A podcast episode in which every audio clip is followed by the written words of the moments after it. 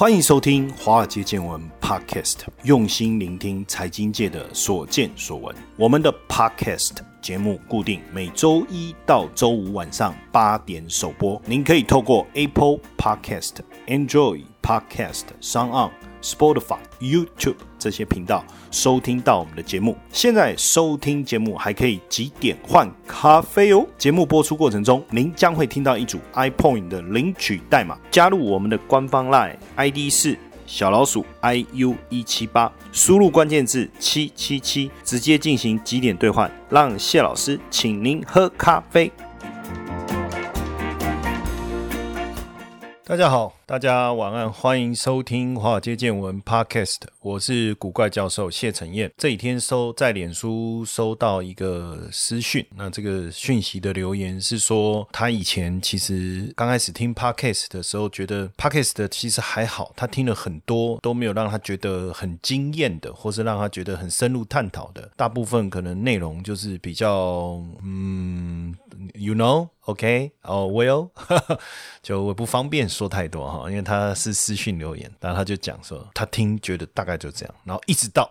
听了我们的华尔街见闻以后，他觉得很棒，所以每天早上要去上班的途中呢，他就会特别听一下我们的内容。看到这样的一个讯息其实心里非常的激动，而且非常的雀跃而且也非常的感谢。为什么？因为千里马也遇到伯乐嘛，对不对？那璞玉也要遇到懂得的人的赏识，把这个石头把它琢磨成发光的钻石。那因为我们很努力在做这个节目，那当然也希望更多的人听到，然后也能够把这样的一个好的节目分享给大家。大家也不吝啬来我们的脸书，华尔街见闻的脸书，或是到我谢承彦古怪教授的脸书来帮我们留言，给我们更多的鼓励跟支持。那当然如果donate一下也不错不要开玩笑啦，这个就是出于个人的意愿嘛这样。当然愿意持续的收听对我们就是最大的一个支持了。好，那当然也有一些同学留言就是说，因为我们华尔街见闻呢，我觉得算是帮大家进入财经领域一个第一层非常重要的阶段，也能够让大家更广泛的去接触到财经的讯息。但是呢，我们也希望说更深入的再去探讨投资面的东西。当然我们有 Press Play 订阅，但是对于这中间的一个转换的桥梁，就是说你刚开始进入这个来听华尔街见闻，刚开始接触到财经，但是你可能更想聚焦在财经面的一些讯息的时候怎么办？或者说想要跟我们多一点互动怎么办？所以呢，我们在 YT 频道，你可以搜寻谢承彦古怪教授财经研究室。当然你打谢承彦古怪教授或谢承彦，打的字越多搜寻的越精准。谢承彦古怪教授财经研究室，我们的 YT 频道未来在礼拜二跟礼拜五的下午，应该算中午12点半到1点半，我们会有古怪教授的 Office Hour。 那在这个 Office Hour 呢，我们会跟大家有更多的互动我们是透过直播的方式，那因为没有回放，我们也不会再制作整个影片来提供给大家回放观看所以大家利用这个直播的时间12点半到1点半，我们会针对财经面的一些即时的一些讯息来跟大家分享。那直播的时候，如果大家有任何问题，就可以趁这个时候提出来跟我们做及时的对答跟交流。那这个也是我们今年非常重要的另一个新的节目的开设，预计在1月19号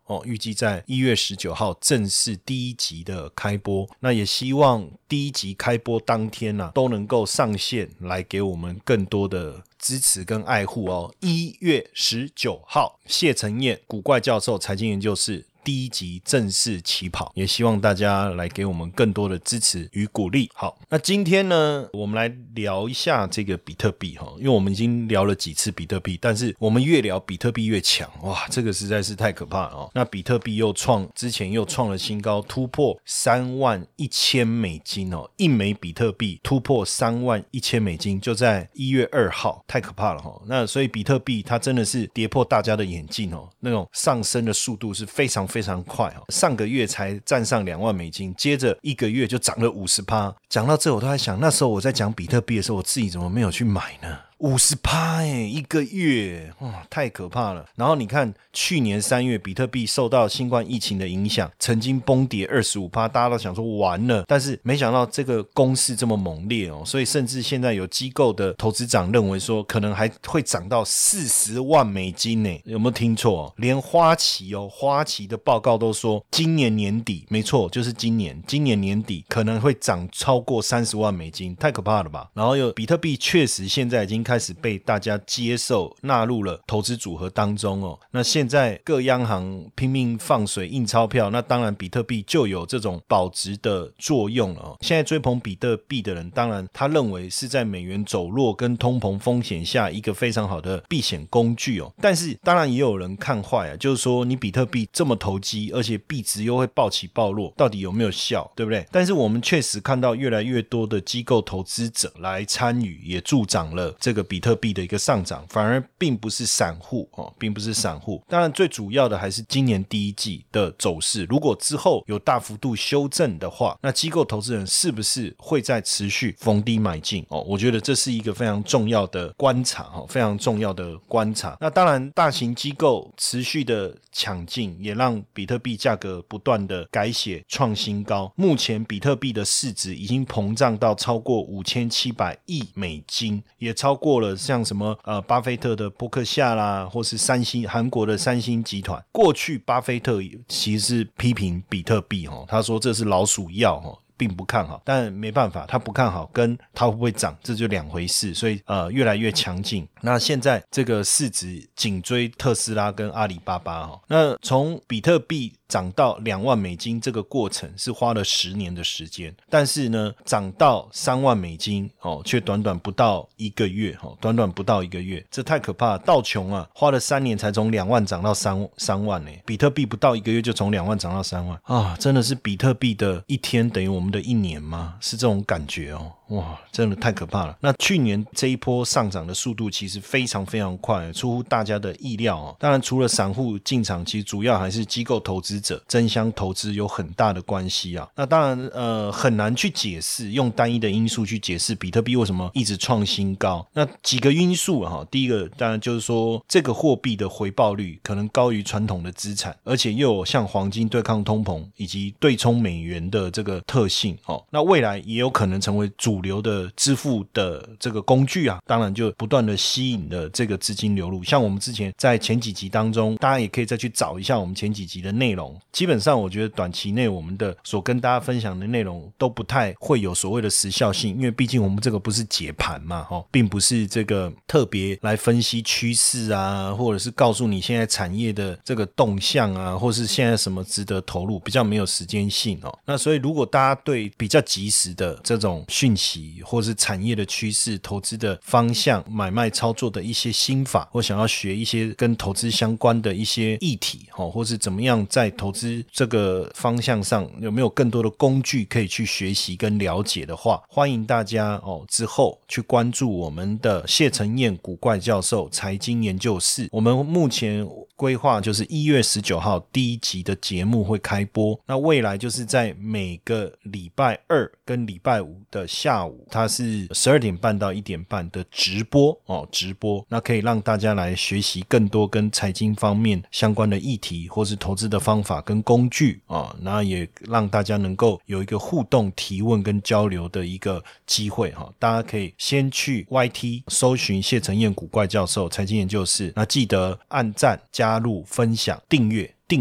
阅很重要，订阅很重要，然后选取小铃铛，之后直播前也会收到通知 OK， 提醒大家，那这个现阶段呢，我们在看这个比特币啊涨了那么多以后啊，其实比特币早期的开发者啊，其实现在其实也蛮old的哦。我刚才讲就是说，我们讲的比特币一个月妈的涨了 50%， 我们自己都没买，看真的就是想要按 LP 自杀，对不对？但这个叫 Marmy 这一位啊，他更独揽了，我想，因为他是早期比特币的开发者，2009年他就用笔电在挖矿了。然后呢，有多少枚你知道吗？55000枚，55000枚，55000枚。如果放到现在，你55000枚乘以一枚$30,000，那是多大的财富？哇塞，这个数字算了，我都觉得很兴奋。但是 ，but 他在2012年脱手，然后最高单价卖多少？$30，$30。不过至少他在那时候卖了比特币，还有买个房子啊，也还算不错啦齁。但是就跟富翁无缘啊，所以有时候你有没有参与，有，这个是一个发财的东西，可是为什么你有参与却发不了财？那就是命格啦齁，是不是？你看他先知欸，2009年欸，这个是比特币的祖师爷了吧，我觉得除了中本聪以外，对不对？挖了55000枚，然后最后脱手，一枚$30，现在3万了齁。你说没有及时上车的人当然会很堵然，但是太快下车的人呢，干的堆心瓜，我觉得哎呀真的是齁。你看他花那么多时间投入哦，然后挖矿，年纪轻轻就卖币换就买房子，跟心里面很开心，可是这样看起来其实心里面我觉得应该还是堆心瓜的多啦齁。谢谢陈彦，古怪教授财经研究室试听7天活动开跑喽！每天10分钟，古怪教授小叮咛带你快速听见金融市场的投资趋势。每个星期30分钟，古怪教授碎碎念带你掌握各国股汇市的投资机会。每个月各2小时的台美股实战教学，带你观看最及时的台美股投资方向。原价月付$14.99，活动期间免费试听7天，这么好康的活动千万别错过喽！了解更多内容，请点选下方资讯栏网址。或加入LINE好友，输入关键字999。那2008年中本聪释出了这个比特币的白皮书哦，2019年比特币网络正式上线。那这个 Marmy 就是当初最早协助运作的开发者之一啦哦。那这个 Marmy 啊，在上个月的时候啊，也在他自己的 Twitter 啊，就讲说2009年2010年他用笔记型电脑挖了55000名比特币哦，不过都在2012年脱手。他说如果放到现在至少值$13亿哦，甚至更多，$13亿耶哦，那很可怕啊，对不对？几百亿的台币耶。然后他说他2009年第一笔卖出，那时候是大概$50,000。然后呢2010年呢过了一段时间又卖掉$30,000，那时候$1，然后2011年比特币暴涨，诶说真的哦，$5暴涨，$1暴涨哦，比如说$1涨到$30，你就已经觉得涨了30倍，你已经觉得很可怕了，对不对？所以那时候当然他又卖了1万枚，然后就拿着大概$200多万哦，$200多万已经很多了，如果是我也觉得很可怕了，对不对？你看几年的时间我就这样子，我就莫名其妙诶几千万台币耶，那在台北市也可以买一个真的还不错的公寓耶，或者什么新的这个华夏还是什么新的大楼都可以嘛，对不对？6-7千万的话，那结果现在值多少？现在大概是60-70亿台币啊，差10间，是不是？他自己讲的哦。那所以他说，如果一直放到现在，他大概可以买100间。他说哦，100间啊，我算错了，100间啊，哇，那很可怕啊，对不对？自己住1间，另外99间租人家，这辈子不愁吃穿了哈，就反正忙着修水电，然后修电灯管就好。不过他也说不后悔啦，因为他22岁买下这间房子的时候，非常的快乐哈，非常快乐。至少他说他不是换2块披萨，因为之前有人就是换2块披萨，为什么？因为2010年5月22号一个工程师是用1万枚比特币换2块披萨，我觉得现在这个工程师应该看到披萨都想吐吧，我觉得哦，那个如果到现在他一辈子吃披萨都不用钱。那这个马米他当时也就辞去了工程师的工作，到日本去学日语啊，然后也去参观了这个 Mongoose 的这一家交易所的办公室啊，但至少他也确实在拥有比特币这个过程中有累积到财富了哈，还是算是非常的高兴，也是一个非常好的一个经验哦，非常好的经验。那当然，我刚才在讲，在通货膨胀跟这个机构法人买进的吹捧之下，比特币不断的大涨，对不对？市值突破$5000亿。那也讲到巴菲特说这是老鼠药，但是不管怎么样，确实比特币涨幅非常的凶狠哦，非常的凶狠。那其实不止比特币大大涨哦，去年一整年涨了这么凶，那连这个以太币也从2020年的年初是130美金哦，也涨到了750美金哦，涨幅也是非常的惊人哦。那今年以太币也是持续被看好哦，像这个机构法人也说以太币也有机会哦去中心化，甚至突破到1500美金。所以如果你买不下比特币的话，或许也可以参考一下以太币吧。那之前曾经跟这个巴菲特共进晚餐的叫什么孙宇晨啊，他说巴菲特担任执行长的波克夏市值被老鼠药超过因为比特币的市值现在超过这个波克夏嘛，那心里应该五味杂陈。我觉得还好啦，巴菲特应该也不会去在意这些事情。那当然比特币持续的市值猛追特斯拉的市值啊，那连特斯拉的这个执行长马斯克他也说这个未来火星经济就是基于加密货币。那因为之前这个马斯克他不是创办这个航太科技公司 SpaceX 吗，他就说2024年要把第一批人类送上火星，2024再做3年哦，然后在火星上要建立自给自足的城市，那火星上的法律跟潜在的交易媒介，大家说那会是什么，对不对？那结果麻省理工的人工智慧的研究员啊 Freeman 啊，他就在 Twitter 上面说火星经济会依赖加密货币的运作。那因为马斯克呢对这个 Dogecoin 啊非常热爱，就狗狗币啊，所以就有网友说诶，那是不是用狗狗币？那建议马斯克也可以使用火星币哦。但不论是狗狗币也好，火星币也好，那其实这个马斯克都说诶可以哦，同意哦哦。那确实就有可能未来在火星上的交易啊，会不会就建构在这个加密货币之上哦。那也因为现在加密货币受到大家的关注，所以美国财政部也有意修改银行秘密法哦，当中有关于海外银行跟金融账户申报的规则，把虚拟货币列为应该报告的账户的一个种类哦。那这个因为根据美国国税局的网站啊，就是说你这个申报 FBAR 的申报啊，要包括户名、账号、外国银行名称、地址、账户类型，还有账户当年的最大值哦，没有按规定申报就会有罚则。但是目前并没有说到虚拟货币账户要不要缴交其他特定的资讯，比如说区块链的地址等等。那所以未来提议一旦通过的话，那超过1万美金的加密货币的持有的美国人民哦，不论身在何处，都要提供你加密货币持有量跟交易活动的报告。所以可见这个加密货币即便你去中心化，未来还是得受到政府的监管了哦。那为什么比特币突然之间这么强势，也是因为华尔街开始密切的关注嘛，包括我们之前提到的 Visa 也宣布要跟加密货币新创公司合作推出比特币回馈的信用卡，然后包括 PayPal 对不对，可以使用比特币来做支付。那另外当然就是比特币资产公司灰度基金呢，那这个基金哦只投资比特币哦，它管理的市值已经超过126亿美金了。那它所发行的股票啊，其实就可以作为比特币的一个指标。去年10月以来啊，不同类型的华尔街机构啊，也都开始加码比特币。这个如果将华尔街的信托基金、上市公司，还有这个加密货币交易所哦，还有加密货币这些公司所持有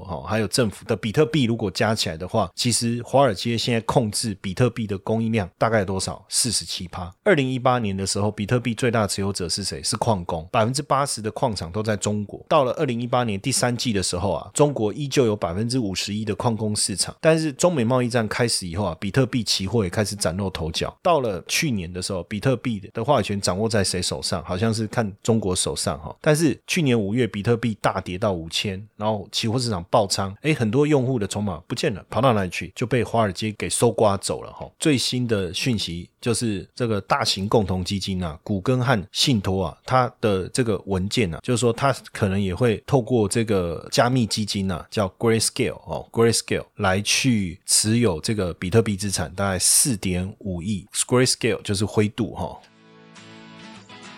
接下来就是我们今天的彩蛋时间 ，iPoint 代码 B6774， 活动详情呢，请到下方的说明栏观看。那这些呢，我们也把它称为叫做比特币的巨鲸，像 Grayscale 我们就把它称为比特币的巨鲸、哦、就是大量持有比特币的这个持有人、哦、那因为我们特别看到其实就是在去年，因为大家对通膨有一些预期嘛，所以机构的资金开始进入了加密货币，去年应该算是元年、哦、其中像这最有名的灰度就不断的买进比特币。灰度到底是什么样一家公司、哦、灰度就是美国的加密资产投资管理公司、哦、它是由 DCG、哦、Digital Currency Group 所这个设立的，它主要服务的对象就是机构投资者跟高净值资产的投资人、啊哦、简单来讲就是你个人如果年收入20万美金，或者是说跟配偶拥有的资产100万美金、哦、不包括房地产，那你拿到了这个专业投资人证书、哦、那你可能就可以找灰度，那你就说你要投资他的基金，他的基金就是都是以这个比特币、哦、加密货币这个为主，那所以它旗下最著名的就是比特币信托，灰度的比特币信托简称叫 GBTC、哦、Bitcoin Trust、哦、目前其实它的信托托管的加密货币也不只有比特币了、哦、已经有10个不同种类的加密货币了、哦、那主要它持有还是以比特币跟以太坊为主、哦、比特币目前大概持有超过53枚、哦、这个数据可能我们要不断的更新看看，那以太坊是263万枚，那因为它的客户都是机构客户啦、哦、所以你就发现说为什么现在比特币已经进入了这个机构的投资的元年，最主要也是灰度在后面的一个支持、啊哦、那比特币现在我们也看到这些所谓的大鲸鱼，10亿美金以上的大鲸鱼不断的浮出台面，那这个过去比特币都是以散户为主，反而现在这个大鲸鱼不断的浮现，那大量的去持有这个比特币。为什么会这样？其实有一个现象、哦、这个现象叫做 FOMO 啊。什么叫 FOMO？ 叫 Fear of Missing Out、啊、就是害怕错过。所以现在这个害怕错过，以前我们在讲股票啊，如果投资人害怕错过会去追买，结果现在害怕错过的是谁？反而是这个机构法人哦。所以机构法人现在因为害怕错过不断的买进哦，也让比特币的价格不断的上攻哦。那这些巨鲸哦，就我们讲这个鲸鱼到底是什么意思，其实就是拥有超过5600万美元的比特币的持有者，因为这些鲸鱼都是拥有巨额资金，然后他大量的买进这些加密货币、哦、那对这个市场有很大的影响力，也有对市场价格的波动有它的一定的这个影响力的程度。那灰度其实就是其中一个巨鲸。这个比特币呢，从这里来看，我们其实就看到这个托管的市场未来的市场规模是非常有潜力、哦、非常有潜力的。那现在主要当然整个信托托管是以灰度为主，那等于是协助大家来管理你旗下你名下的，这个也不算名下，因为你拥有这个电子钱包嘛、哦、等于是他帮你保管你的这个比特币。那因为你要真正拥有比特币，你要知道在哪里买、哦、在哪里出售，甚至安全的储存，你要管理你的钱包，对不对？你的加密账户跟你的私钥，但如果你忘了你的私钥，或者是你的私钥的密码泄露给别人，或被骇客入侵，你的比特币就不见了、哦、比特币就不见。那等于说透过像灰度这样的信托公司，它帮你保管你的这个比特币，你就不用担心万一私钥忘记了、哦、或是泄露了，或是被骇客入侵的这个问题、哦、所以也是非常重要的一个趋势、哦、那摩根大通也发布一个报告发现说，奇怪，现在 Grayscale、哦、就是这个我们刚才讲灰度加密货币基金管理公司啊，在去年年底的时候啊，有资金大量的流入，然后同时黄金的 ETF 又有资金大量的流出，所以是不是代表机构投资人对于价值储存工具的偏好开始产生改变，开始从黄金转移到比特币？是不是有这样的一个现象？会不会是有这样的一个现象？他就说在去年的年底的时候呢，有10亿美金、哦、流入 Grayscale， 这些钱很多是原本放在黄金的配置、哦、所以未来比特币确实有可能长期来看有可能成为我们价值储存或避险一个非常重要的工具。所以不管你要不要去投资比特币啦，我觉得得我们这几集的节目也是希望大家能够有更多的机会去了解比特币这个新的一个算是一个金融商品吗，或是一个新的货币的一个形式吗？那未来世界在改变，我们也一起来去迎接不同的未来，好不好？谢谢大家今天的收听，然后别忘了1月9号在台中裕园花园酒店，那我们也跟大家有约，那如果你想要去的话呢，你可以直接到我们华尔街见闻脸书的粉丝页，应该可以找到我们这个活动的讯息，那在文章的留言区就可以看到活动的这个报名的网址，活动的报名的网址，大家可以直接进去报名。那1月9号这个是一个整天的一个金融论坛，那也邀请大家，它是从早上9点半到下午这个5点，那欢迎大家来现场，我们也会在现场跟大家互动，当天我是主持人啦，所以你整天都要把时间空出来一起来参与哦，好不好？希望1月9号在台中可以看到大家，谢谢。嘿，各位铁粉们，如果喜欢华尔街见闻，请大家多多按下分享键，让更多人能听到我们用心制作的节目，你们的一个小动作是支持我们节目持续下去的原动力哦，快去分享吧。